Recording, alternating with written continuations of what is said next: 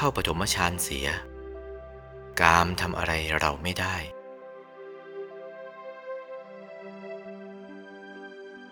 ติดอยู่กับกามเหมือนกับนั่งอยู่ในกองไฟ หรืออยู่ในกลางแดดจัดทนไม่ค่อยไหวไม่สบาย พอไปอยู่กับฌานเสีย เหมือนเข้าร่ม สบายจริง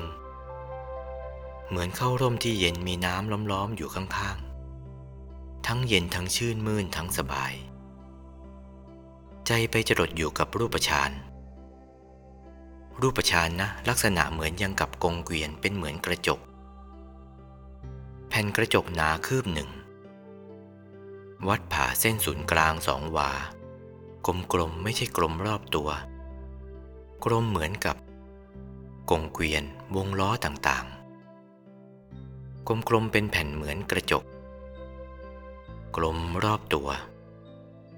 แล้วก็ข้างๆก็เรียบร้อยเป็นอันดี ข้างหน้าข้างหลังเรียบร้อยดี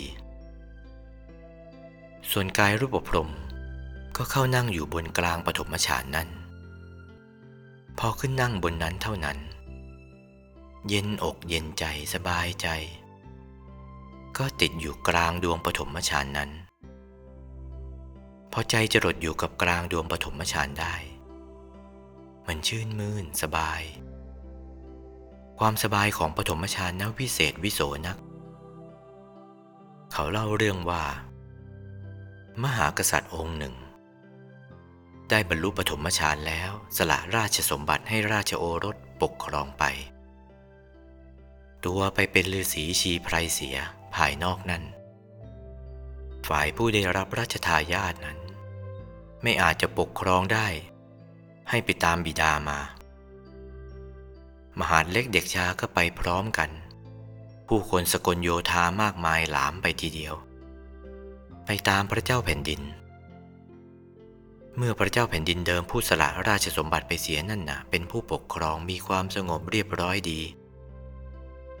มหากษัตริย์ไปถึงกำลังเข้าฌานสมาบัติอยู่ เข้าไปคอยอยู่จนกระทั่งมีโอกาสออกมาก็เข้าไปทูลถามว่า พระองค์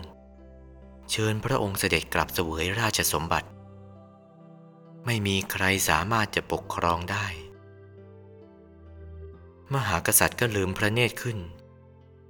ก็ไถ่ถามเรื่องราว รู้เรื่อง เองกลับไปเถอะข้าจะเข้าฌานของข้าข้าไม่ต้องการแล้วสมบัติข้าอยู่ในฌานของข้าสบายกว่า อยู่เป็นกษัตริย์ข้าไม่สบายเลย